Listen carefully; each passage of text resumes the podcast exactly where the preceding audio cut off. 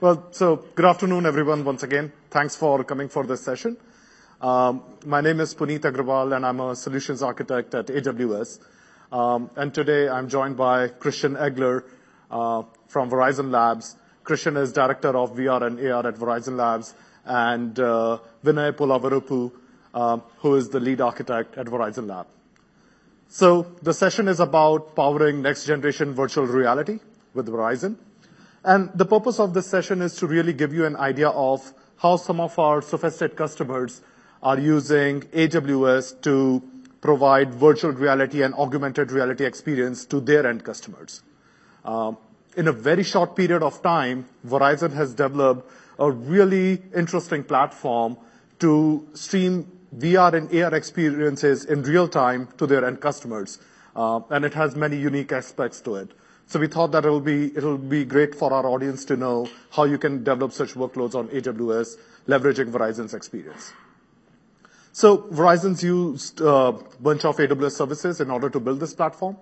They used uh, S3, CloudFront, they used ELBs, VPCs, all the standard services. They used uh, Amazon Aurora for their database. So they used many AWS services, but what they heavily used for video processing was AWS GPU instances. Um, so before, you know, handing it over to them, I just wanted to give you an idea of your GPU choices in uh, AWS, and I think my slides are already outdated after the announcements today morning. Uh, some really interesting announcements uh, around the Elastic GPUs for EC2. Um, very interesting stuff, and with F1 instances. So you won't see that on these slides. I didn't know that we were announcing those today, but of course, those are the new options that you have. So AWS GPU instances. Well, you know, you have multiple instance options in AWS. Um, as a customer, general purpose instances uh, for everyday workloads, you have compute-optimized instances for CPU-bound workloads, memory-optimized instances for your databases, storage-optimized instances for, uh, you know, big data workloads or any workloads that are storage-bound. And then you also have micro instances, right? T1 instances, T2 instances. Uh, you can run your dev and test workloads on those instances and your websites. For GPU instances, we launched our first GPU instance family, CG1, in 2010. So we have done this for a while now, almost uh, six years. And in 2013, I believe, we launched uh, our G2 instance family. So our customers across the board use G2 instances for many years uh, for uh, various use cases. So I'll talk about those use cases as well. And then the latest generation of uh, GPU instances is P2 family that got launched about a month ago. So P2 is a general purpose GPU instance family. So what that really means is you can leverage P2 instances for a variety of workloads, right? It doesn't have to be just graphics processing or video processing. You can use P2 instances for many different things. Um, so our largest uh, P2 box uh, has about 16 NVIDIA Tesla K80 GPU cards. Um, and you get that on a single instance, right? So that's really difficult to do, to get this much GPU power in a single instance. So the 16X XLarge provides you with that. You also get 192 GB of GPU memory, and that's different from the regular RAM that you get on the instance. And you also get 40,000 CUDA cores on 16X uh, extra large instance. Uh, for single uh, precision floating point performance, you get about 70 teraflops, um, and that's critical for video processing workloads and other media processing use cases. But for scientific simulations and calculations, fluid dynamics, you really need uh, double precision floating point performance. And you get that um, with P2 instances, about 23 teraflops of double precision floating point performance. And the double precision floating point performance, this was something that wasn't available on the G2 series, so this is a new addition to the P2 series. In terms of different instance sizes, the size options, you have option of P2 extra large, P2 8 extra large, that comes with 8 GPUs, and P2 16 extra large, that comes with 16 uh, GPUs. With 8 extra large and 16 extra large, you also get uh, GPU Direct which lets two GPUs access each other's memory pretty quickly. So you have those features. And as you probably heard in the keynote as well, we see a lot of customers using CPUs and GPUs at the same time, right? So they would use CPUs for majority of their workload, but for some compute-intensive part, they'll leverage GPUs. Um, so if you look at the CPU and memory configuration for these servers, um, that's pretty beefy, right? So with 16 extra large, you can get up to 64 virtual CPUs and about 768 gig of RAM. Um, if you use these instances in a placement group, you can get about 20 gigabits per second uh, speed. So if you're not already using GPUs for your workloads, a natural question in your mind could be, well, why should I use GPUs, right? Why should I worry about GPUs? Um, so the way GPUs work is they are really good at performing certain type of functions, certain types of calculations. CPUs are still great for our everyday computation needs because CPUs are kind of a Swiss Army knife, right? They can do a lot of different things in parallel and do it really well. While GPUs are really good at some specific workloads, right?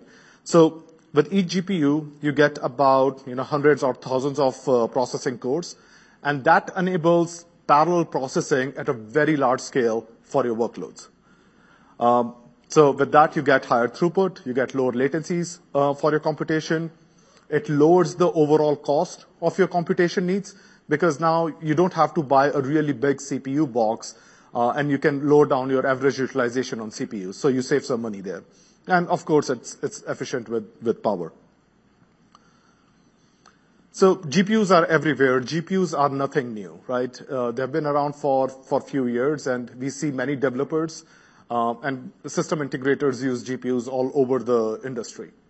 And the new trend that we are seeing is a lot of customers are using GPUs and CPUs in hybrid mode. So what they would do is they would go through their application, and they will identify um, block of codes or hotspots uh, that can really use some GPU hardware acceleration, right?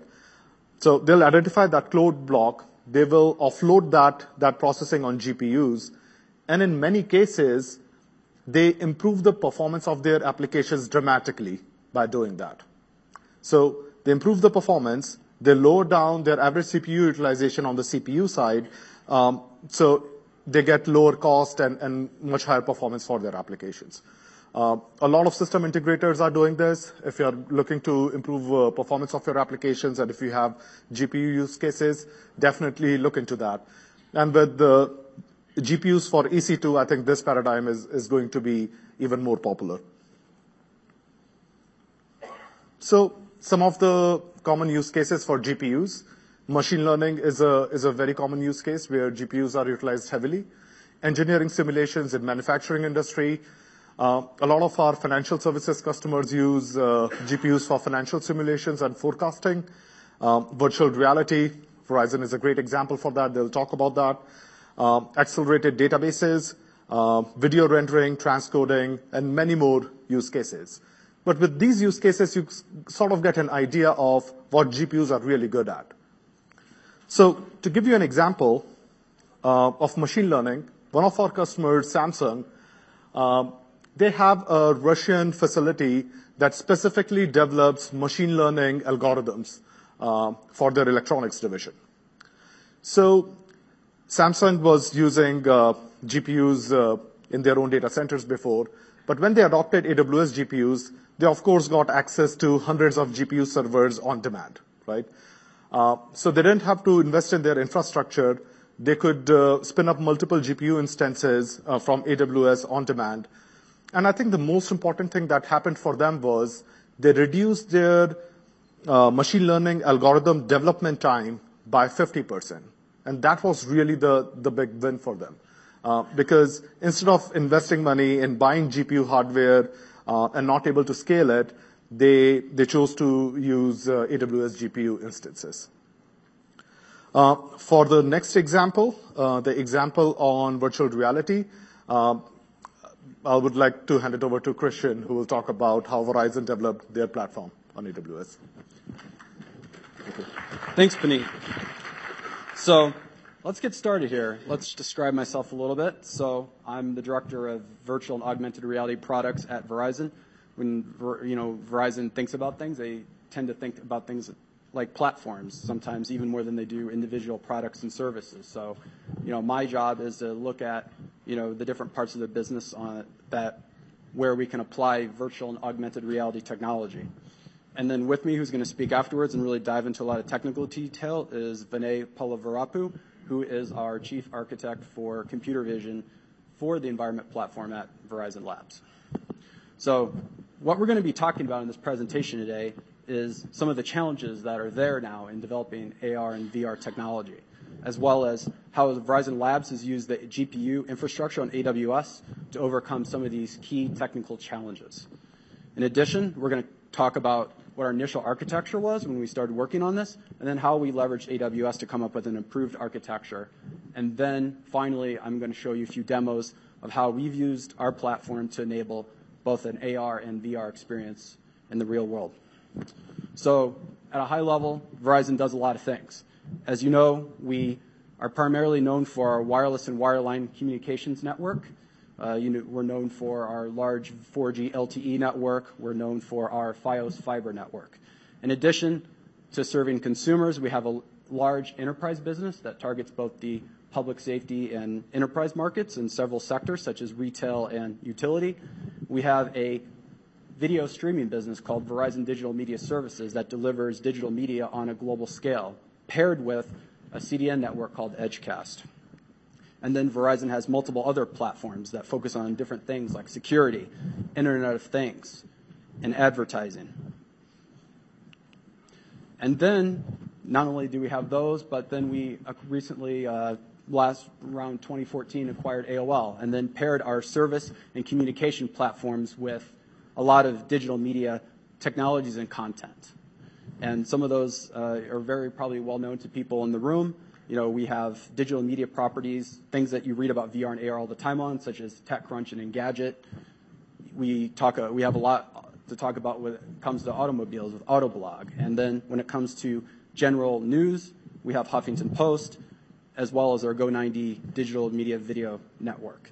And then we have additional other properties that talk about and cover in digital media all sorts of genres like lifestyles, entertainment, and other types of news.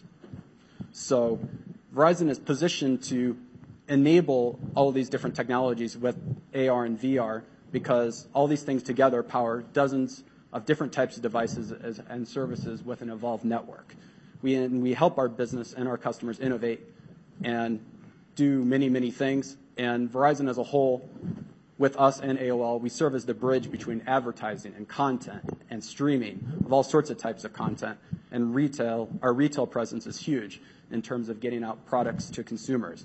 And then our actual big core asset, our network, which today is the largest 4G LTE network in the U.S. And now, as many people may also know in this room, you know, we're the first to jump into the arena with 5G. And so we feel like that, you know, these assets individually or all together as an aggregate serve as a super awesome ecosystem for AR, VR creation, hosting, and distribution, and ultimately enjoyment and delight by our customers. And so the vision. So, you know, Verizon is in that, you know, we're familiar with selling smartphones, and we generally know that the smartphone market is maturing. And a lot of us are saying, what comes next after smartphones? We're all thinking about what comes next. We're thinking about different types of devices, frameworks. You know, we had smartwatches come out a few years ago. Uh, you know, we're now starting to percolate, percolate the ecosphere with different types of headsets. And we believe that if headsets do take hold, the type of technologies that will enable them are major advances in augmented and virtual reality. And so that's great, but there are some significant challenges that have to be addressed first before this technology becomes even more mainstream.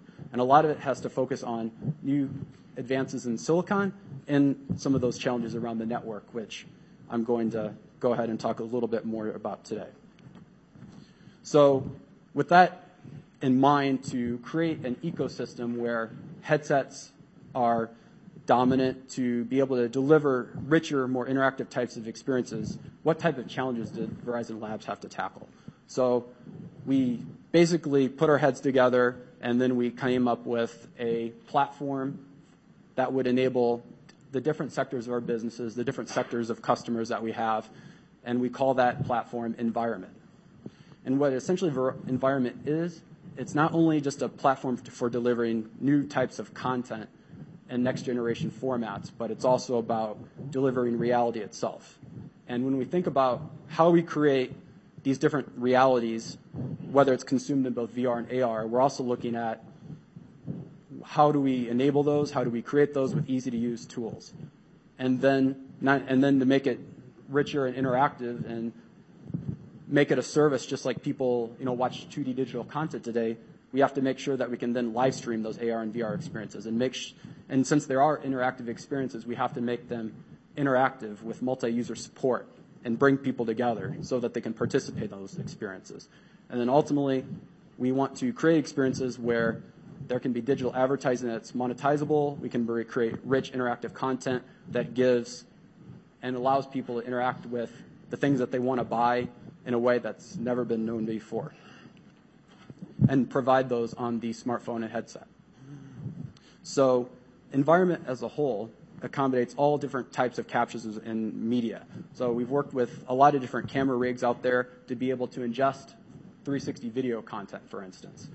Uh, we have machine learning, where when a new camera rig becomes available, we actually, by uploading more content, we learn, and it gets better and better over time.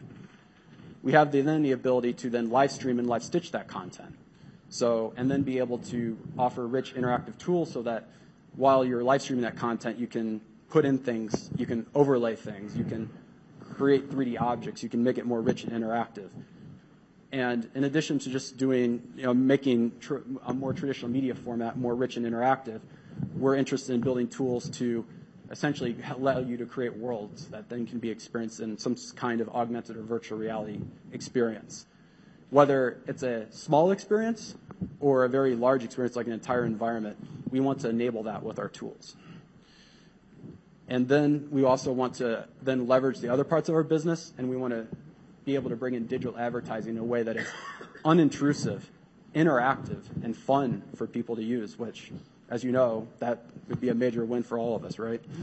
And then viewing, being able to then to view that AR and VR content anywhere. So for us, you know, we're more interested in being able to enable the entire ecosystem. So whether, you know, you want to experience your content on Gear VR, you want to experience it on the Vive, or you want to experience it on Daydream, you know, we wanna help enable that so that everyone can use the Environment platform to both create and then deliver, and then experience that content. And then ultimately, whether it's a combination of just super smart uh, algorithms or uh, network routing, you know, delivering it over the top, you know, we can do that. Or, you know, I can also then go into, like, things that we wanna do on the network so that we can deliver these types of fast, these rich experiences, both fast and seamlessly. So with that, I'm gonna now go into a little bit of the technical pieces behind Environment, and I'm gonna pass it off to Vinay. Thank you.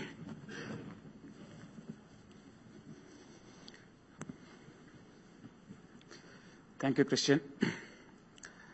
Yeah, I get to do the boring part, technology side.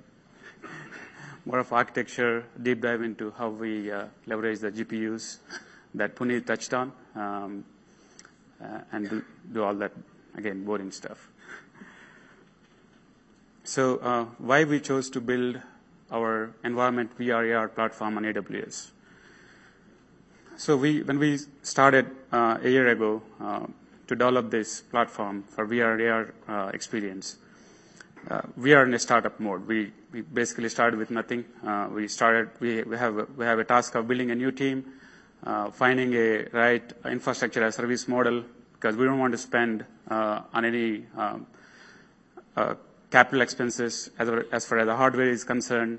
Um, and also, don't want to solve the problems related to uh, the application layer, database layer, uh, be it network or CDN, where in those domains, the problems are already solved.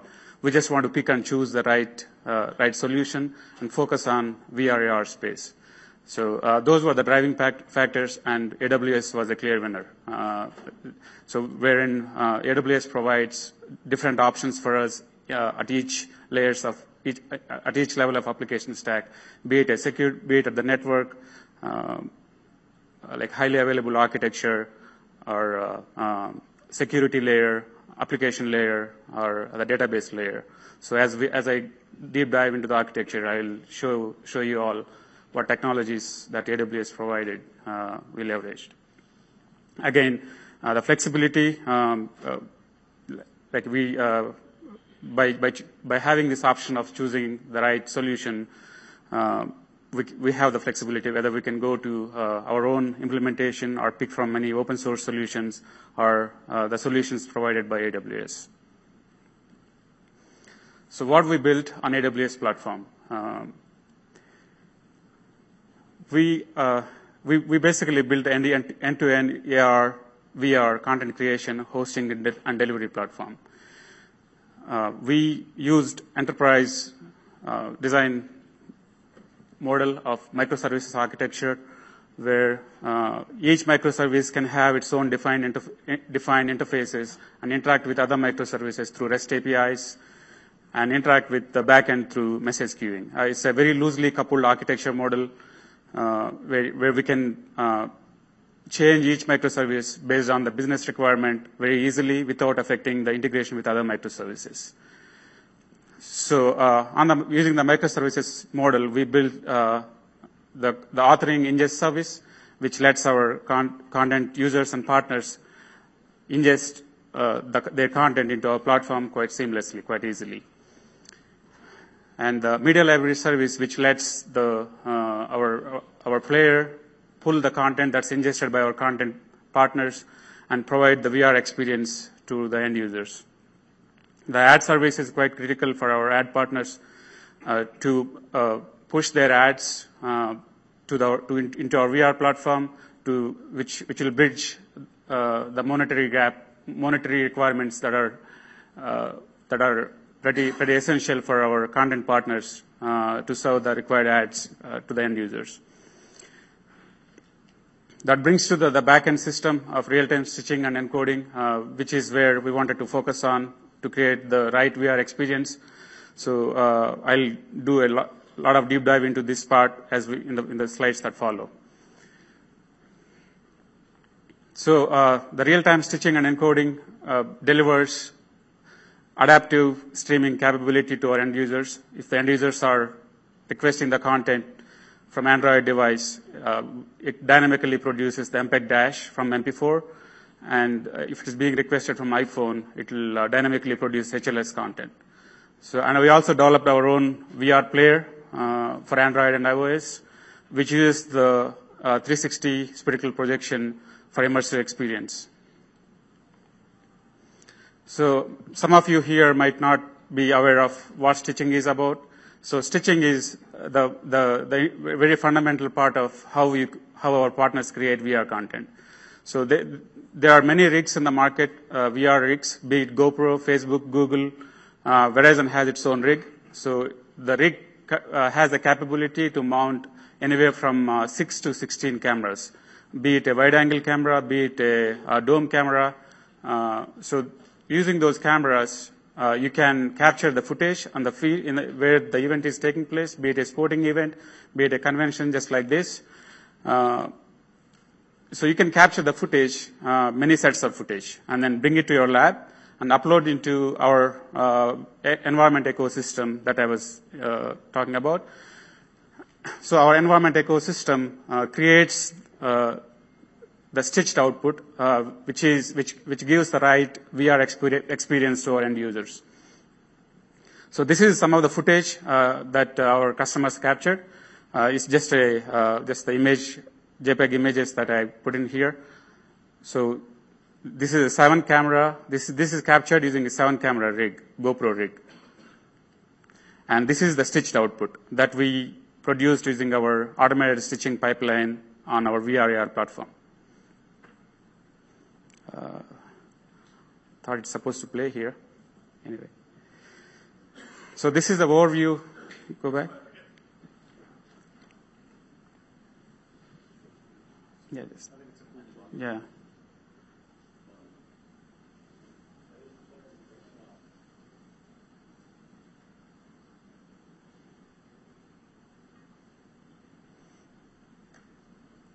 That's fine. Yeah.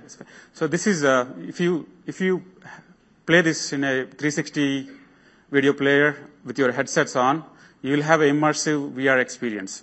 So we, we, we created this using our uh, uh, VR platform at, at near real-time speed. So I'll go through those details on how we created the output at near real-time speed. So this is our architecture overview.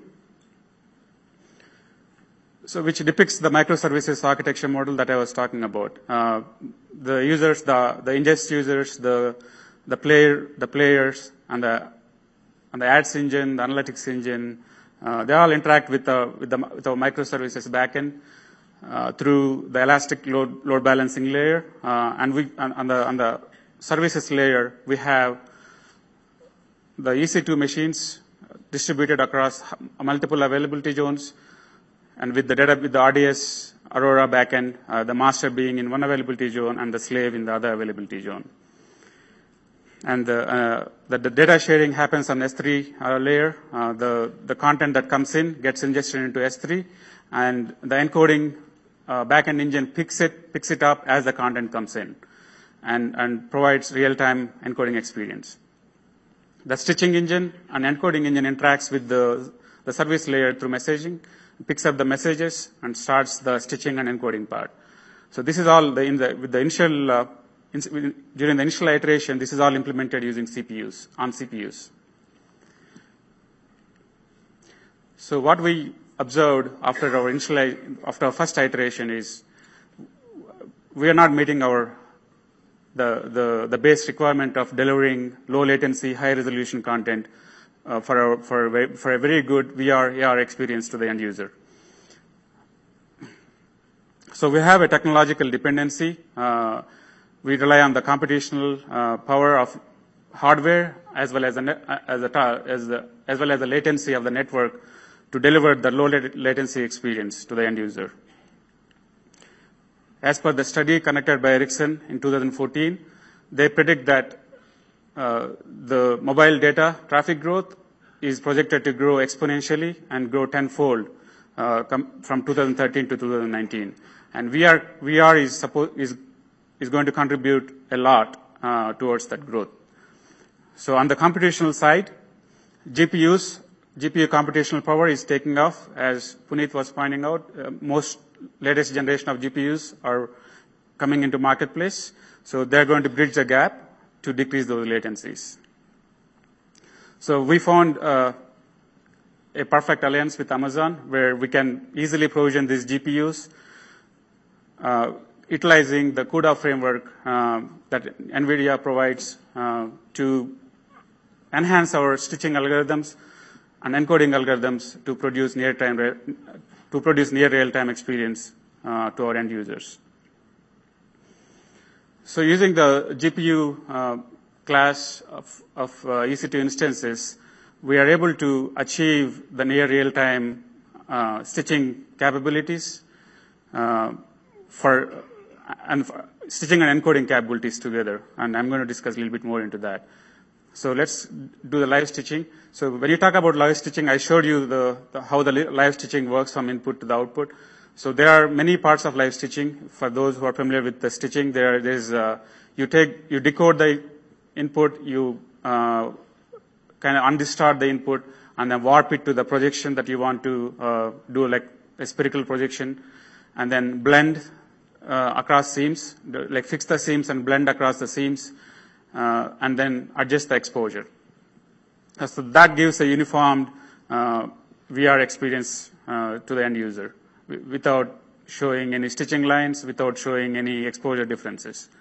So, so we, we developed these algorithms on GPUs. We rewrote all our algorithms that we wrote on CPU using CUDA on GPUs. So which increased the speed 10x. So we were doing about 10 frames per second before. So after we implemented those algorithms on GPU, uh, the speed went to about 110 frames per second. So which is more than sufficient for the real-time experience. So this uh, graph dep- depicts the frame rate uh, that we achieved for stitching on different classes of hardware. So on M4 16X large, uh, the general purpose CPU class, we achieved about 10 frames per second, and, and on G2 8x large, we achieved about 55 frames per second, and, and on P2 16x large, using peer-to-peer computing capabilities, peer-to-peer data transfer, uh, we achieved about 110 frames per second. So that brings to encoding. So encoding has many functions inherently in it. So it has entropy coding, it has motion detection, uh, and it has block estimation, it has uh, a color correction and things of that nature. Some of it is computationally intensive and some of it is sequential. So we found out that this, it doesn't do uh, similar, uh, it doesn't give us a similar output if we do that on GPUs. So we decided to go with a hybrid model where we do uh, some of it on, we do decoding and video rendering on GPU, which is for stitching, and then the encoding on, G, on CPUs. And uh, that gives us a aggregate speed of about 40 frames per second, which is good for, uh, for real-time experience of most of the content, but still uh, some content producers uh, send us 60 frames per second, 100 frames per, second as well. So we can't do real-time for those. So there is still work to be done to achieve real-time speeds for, for high frame rate content. So how, do, how do we plan to achieve it? There is work in progress to split the CPU functions across GPU and CPU. Uh, I think there, there are the entropy coding and motion detection can be shifted to GPUs and then have, have the other functions still continue on CPU.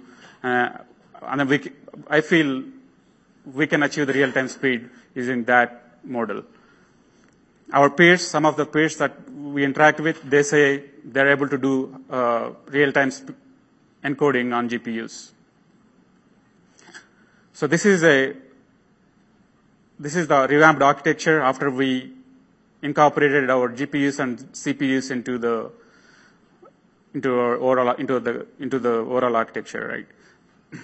So we decoding and stitching is happening on GPUs, and live stitching, sorry, uh, encoding is is happening on CPUs in this model.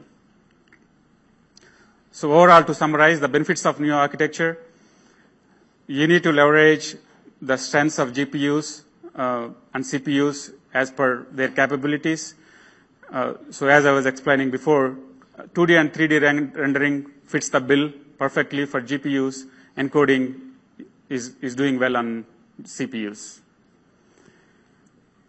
So with that, I'll turn it back to uh, Christian for some more, some demos. Thank you.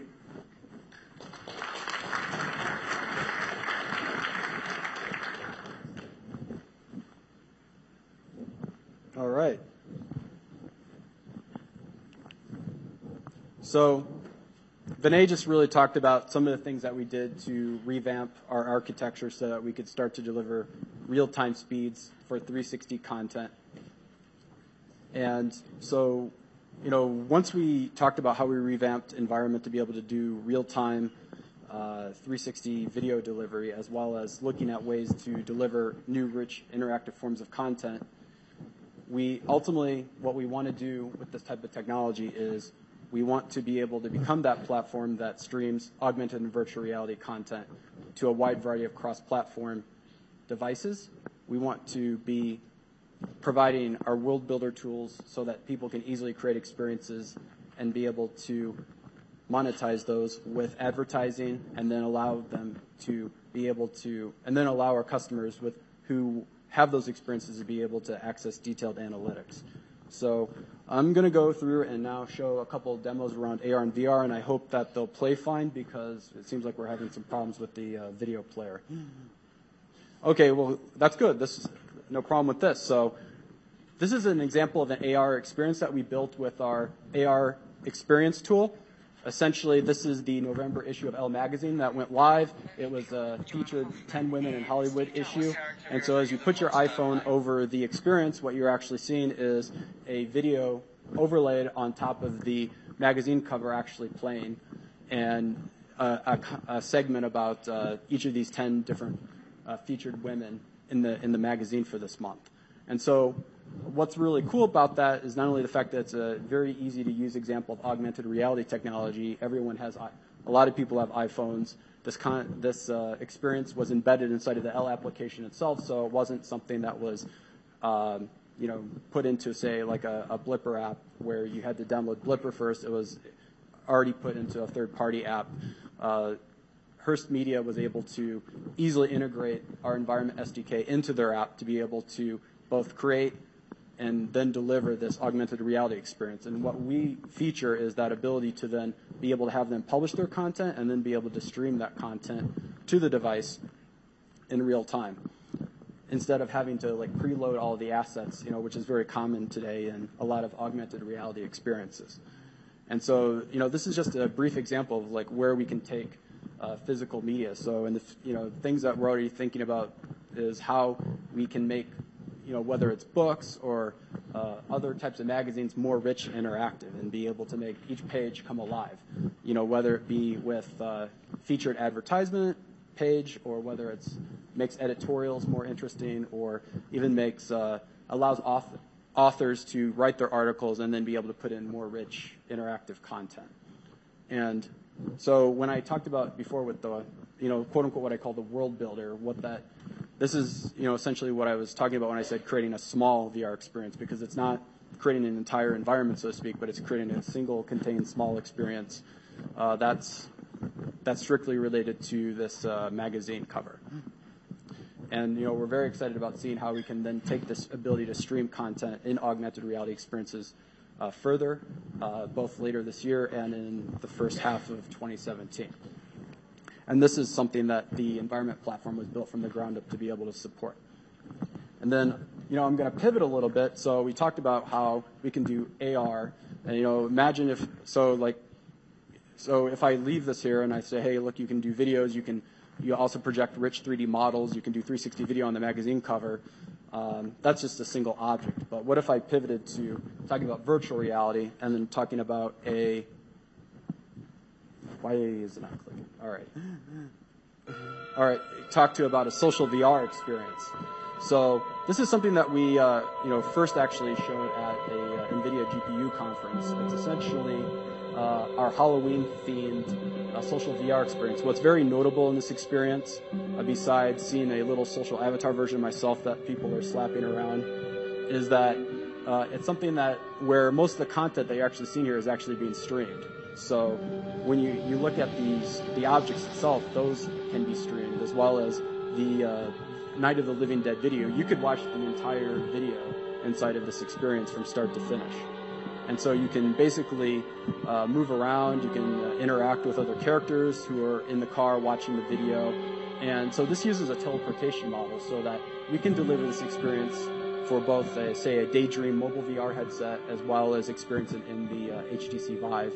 So whether so we use teleportation as just a common technique so that it can be supported on both platforms rather easily.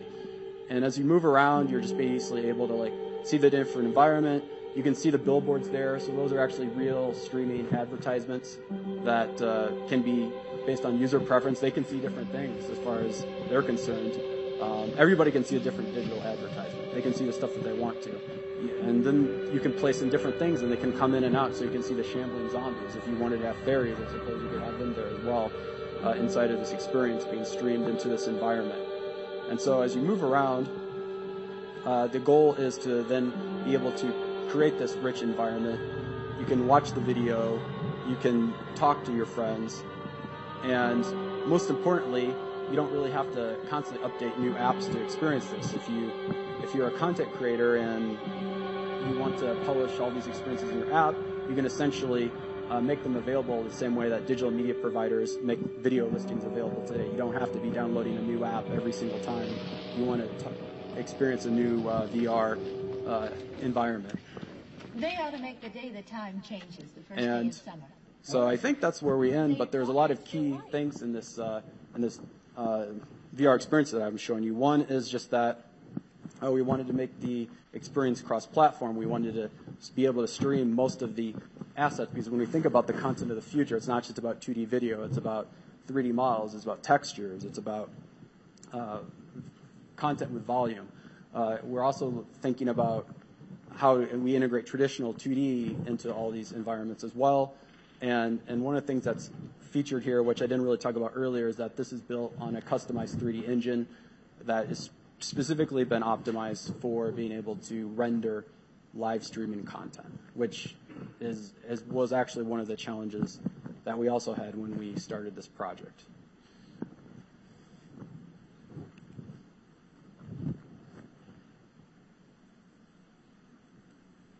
So having showed you a few different types of uh, experiences that the VR, that the Envrmnt platform can deliver on, what we wish we had known before, uh, you know, we started on this from the get-go was knowing that what we could do with GPUs for real-time video rendering, and also be able to have the CPU work for low-level encoding tasks and be able to leverage auto-scaling. And having said, you know, showing some cool things today, what is there that still needs to be done? There's a lot. And a lot of it talks about the future of the GPU. Uh, the GPU is going to be commonly used more for delivering these types of experiences, uh, you know, both in a more over-the-top fashion, as well as we're probably going to have to really look at how we integrate GPU technology into uh, core network elements. You know, whether, you know, if you think about delivering it on Verizon uh, or on some other telco network. And we really have to start to figure out so that we can make these like super high resolution, um, even richer experiences that, you know, as we get close to being indistinguishable from reality versus, um, you know, kind of more what's shown as like a 3D gaming experience. Like, how do we solve that low latency challenge? How do we, you know, fatten the pipe? And so that's one of the things that, that Verizon as a whole is looking at when we talk about the migration to 5G. Um, a lot of when we talk about mobile today, especially on 4G LTE, you're basically looking at 40 to 200 milliseconds round trip latency when you're actually like streaming anything. And so with 5G, we're looking at how we can basically, you know, empower the network, make it smarter, you know, integrate more stuff into it, um, so that we can cache things in a better way, as well as figuring out how to bring that with 5G delivery technology, bring that latency down to about 10 milliseconds. So, uh, if you know, really like the same demands if you're like a you know hardcore gamer about having low latency is is also necessary here. And so we're hoping that when we deliver on 5G with a high bandwidth, uh, fixed wireless high-speed pipe, you know, we're going to be able to not only achieve that gigabit network delivery speed, but also hit that 10 millisecond or less latency mark. And so finally, to recap, what we did with Envrmnt was deliver what I'd quote unquote call a cross-platform, cross-functional experience for both AR and VR content. We were able to then give people uh, building tools so they can create these experiences. And, you know, today, before we cross that bridge from, you know, quote unquote, I'd say 2D content to true uh, VR, AR, volumetric content, you know, we, we support very rich, uh, immersive 360 video pipelines, being able to accomplish both real-time stitching and, and live encoding and delivery. And then ultimately, uh, we're solving one of the major challenges of all time, which is like how do you make advertising fun and interactive? You know, today when people you know watch a pre-roll video before you know the vi- you know whether they're watching pre-roll on YouTube or they're watching pre-roll on on Hulu, you're like, man, I just you know, you may be seeing more relevant content now because the analytics are getting better, but you're still you know, saying how can I, why can't this advertisement be fun? And that's something that I think people can do in both VR and AR. You know, when people want to buy something, they want to interact with it, they want to be immersed with it, they want to and want it to be rich, and that's something that we can deliver, and we're targeted to do that both on smart, the smartphone and the headset. And then finally, to recap, this is my contact information as well as Vinay's, and because VR and AR are such a high priority for us, we're very actively recruiting the best of the best in the industry, whether it's around video encoding, 3D computer vision or SLAM, volumetric reconstruction, lots of CUDA coding and OpenGL coding. And we have, uh, we're basically, you know, we have a giant hub on the East Coast as well as operations on the West Coast. So if you're interested, you can reach out to me and, uh, you know, we can talk and join a very cool team that's trying to accomplish a lot. And with that, thank you.